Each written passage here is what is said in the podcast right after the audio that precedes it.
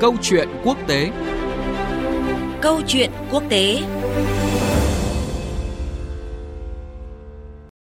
Biên tập viên Thúy Ngọc xin chào quý vị và các bạn. Thưa quý vị và các bạn, trong tuần, dư luận quốc tế đặc biệt quan tâm tới chuyến thăm của Bộ trưởng Quốc phòng Mỹ Lloyd Austin tới ba nước Đông Nam Á là Singapore, Việt Nam và Philippines. Đây là chuyến thăm của quan chức cấp cao nhất trong chính quyền Tổng thống Joe Biden tới khu vực kể từ khi ông Joe Biden nhậm chức, không chỉ củng cố mối quan hệ song phương giữa Mỹ và các nước này, mà còn là biểu trưng cho những cam kết lâu dài của Mỹ đối với Đông Nam Á. Theo Bộ trưởng Quốc phòng Mỹ Lloyd Austin, chuyến thăm lần này của ông nhằm tái khẳng định Mỹ là đối tác đáng tin cậy trong các vấn đề an ninh khu vực, cam kết hỗ trợ Đông Nam Á chống COVID-19 và phục hồi sau đại dịch, đồng thời nhắc lại cam kết của Mỹ đối với một trật tự khu vực công bằng, cởi mở và bao trùm hơn và tự do hàng hải. Tại Singapore, ông Lloyd Austin và người đồng cấp Eng Heng đã tái khẳng định mối quan hệ quốc phòng song phương lâu đời giữa hai nước, đồng thời hy vọng thời gian tới sẽ đẩy mạnh hợp tác hơn nữa trong các lĩnh vực như là phòng thủ mạng, thông tin liên lạc chiến lược, hỗ trợ nhân đạo và cứu trợ thiên tai, mở rộng vai trò của quan hệ đối tác Mỹ-Singapore trong việc duy trì ổn định trong khu vực. Tại Việt Nam, ông Lloyd Austin và Bộ trưởng Quốc phòng Việt Nam Phan Văn Giang đã trao đổi về các vấn đề quốc tế và khu vực cùng quan tâm, đặc biệt là các thách thức an ninh truyền thống, phi truyền thống có ảnh hưởng trực tiếp đến khu vực, khẳng định vai trò trung tâm của ASEAN trong việc thúc đẩy hợp tác trong khuôn khổ ADMM cộng nhằm duy trì môi trường hòa bình, ổn định của khu vực và trên thế giới. Tại Philippines, ông Lloyd Austin và người đồng cấp nước chủ nhà đã bàn bạc về việc củng cố hơn nữa Liên minh Mỹ-Philippines thông qua tăng cường các cuộc tiếp xúc hợp tác đặc biệt trong chống đại dịch, phòng chống tội phạm xuyên quốc gia bao gồm cuộc chiến chống ma túy bất hợp pháp, nâng cao nhận thức về chủ quyền biển, pháp quyền, thương mại và đầu tư. Bộ trưởng Quốc phòng Mỹ Lloyd Austin nhấn mạnh.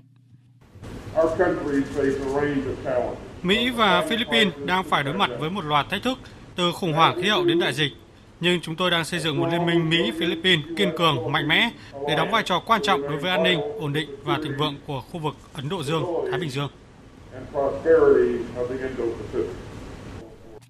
Dư luận đặc biệt chú ý tới bài phát biểu của ông Lloyd Austin khi mới đặt chân tới Singapore hôm 27 tháng 7. Trong đó, ông Austin đề cập tới ba yếu tố quan trọng trong quan hệ của Mỹ đối với khu vực là hồi phục, hợp tác và tái cam kết đối với khu vực Đông Nam Á và Ấn Độ Dương-Thái Bình Dương. Ông Austin nhấn mạnh mối quan hệ đối tác là chìa khóa cho khu vực trong thời gian tới và mối quan hệ đó không phải sự lựa chọn nữa mà là sự cấp thiết. Đáng chú ý, Bộ trưởng Austin cũng nhắc tới khái niệm ngăn chặn tích hợp như một cách tiếp cận của Bộ Quốc phòng Mỹ trong bối cảnh mới. Trong đó, Mỹ sẽ sử dụng sức mạnh hiện có kết hợp với xây dựng sức mạnh mới theo cách tiếp cận liên kết với các quốc gia đối tác, bạn bè và thích nghi phù hợp với bối cảnh an ninh khu vực. Câu chuyện quốc tế cùng nhìn lại những diễn biến quốc tế nóng trong tuần. Quý vị và các bạn, với những cam kết mạnh mẽ của ông Lloyd Austin tại các điểm dừng chân trong chuyến thăm tới Singapore, Việt Nam và Philippines, giới phân tích cho rằng chính quyền của Tổng thống Joe Biden đang có bước chuyển quan trọng trong chính sách đối với khu vực Đông Nam Á so với người tiền nhiệm Donald Trump. Cuộc trao đổi với tiến sĩ Lục Thị Thủy, Viện Nghiên cứu châu Mỹ sẽ phân tích rõ hơn nhận định này. Xin chào tiến sĩ Lục Thị Thủy ạ. Dạ vâng, xin chào biên tập viên ờ, Thúy Ngọc, xin chào quý thính giả đang nghe đài tiếng nói Việt Nam ạ.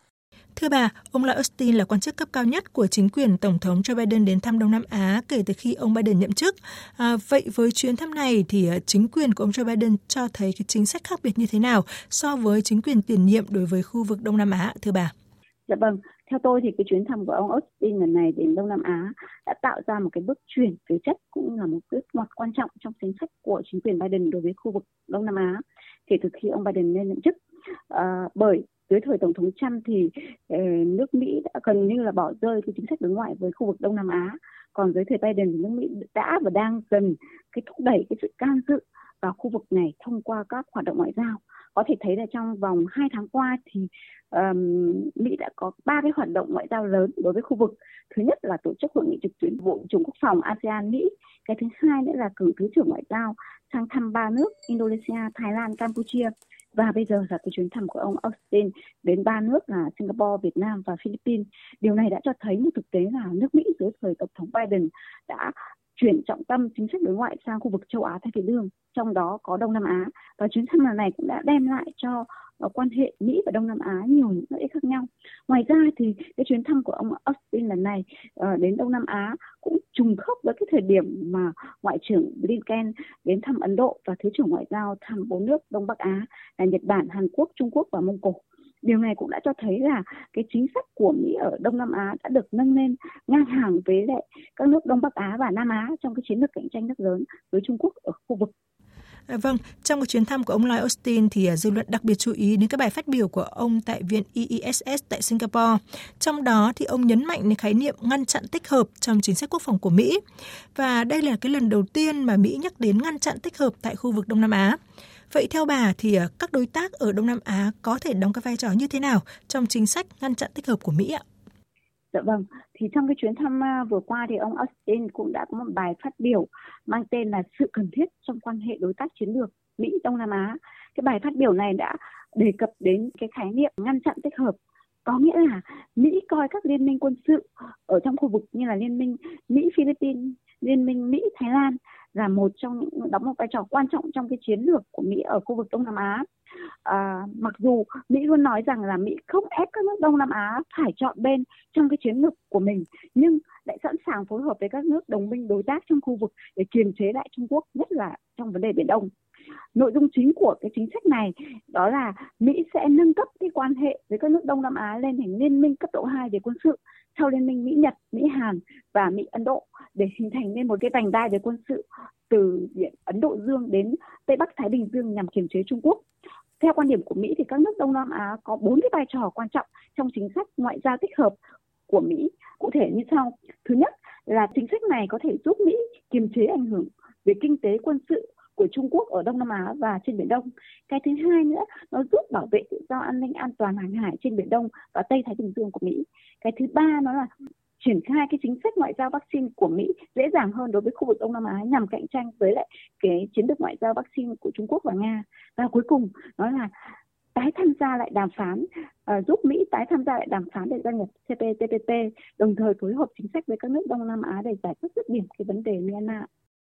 Cái chuyến đi của ông Lloyd Austin thì được cho là nhằm khẳng định cam kết của Mỹ đối với khu vực. Điều mà dư luận quan tâm đó là cam kết đó có thể biến thành những cái bước đi cụ thể như thế nào trong tương lai. Vậy bà có nhận định như thế nào về vấn đề này ạ?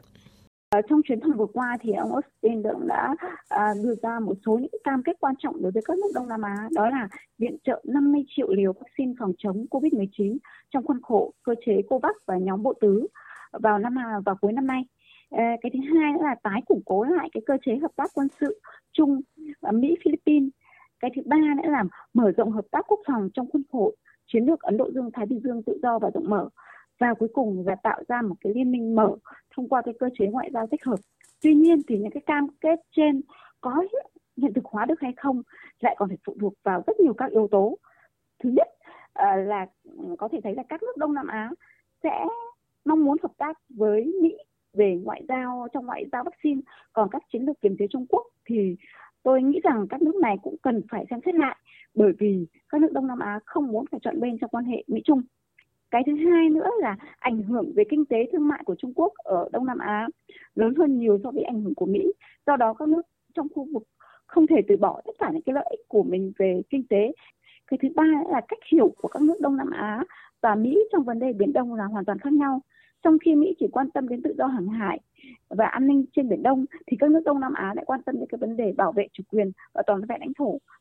và cuối cùng nữa là các nước Đông Nam Á có cái quan điểm khác với Mỹ trong vấn đề nhân quyền nhất là đối với lại tình hình Myanmar như vậy có thể thấy là những cái sự khác biệt này có thể làm cho các mục tiêu của Mỹ đối với lại các nước Đông Nam Á trong thời gian tới rất là khó có thể thực hiện được theo đúng những cái mục tiêu mà à, Mỹ đề ra. Xin cảm ơn tiến sĩ Lộc Thị Thủy với những phân tích vừa rồi. Thưa quý vị và các bạn, như tiến sĩ Lộc Thị Thủy vừa phân tích, Chuyến thăm Đông Nam Á của ông Lloyd Austin diễn ra sau chuyến thăm Trung Quốc của Thứ trưởng Ngoại giao Mỹ Wendy Sherman trong hai ngày 25 và 26 tháng 7 và cùng thời điểm với chuyến thăm của Ngoại trưởng Antony Blinken tới Ấn Độ. Điều đó cho thấy vai trò ngày càng tăng của Đông Nam Á trong chính sách chung của chính quyền Mỹ đối với khu vực Ấn Độ Dương-Thái Bình Dương. Dù vậy, thì việc triển khai các chính sách của Mỹ đối với khu vực Đông Nam Á cũng cần có sự tính toán rất kỹ lưỡng, trong đó thì có tính đến yếu tố cạnh tranh từ những cường quốc khác tại Ấn Độ Dương-Thái Bình Dương nói chung và Đông Nam Nam Á nói riêng.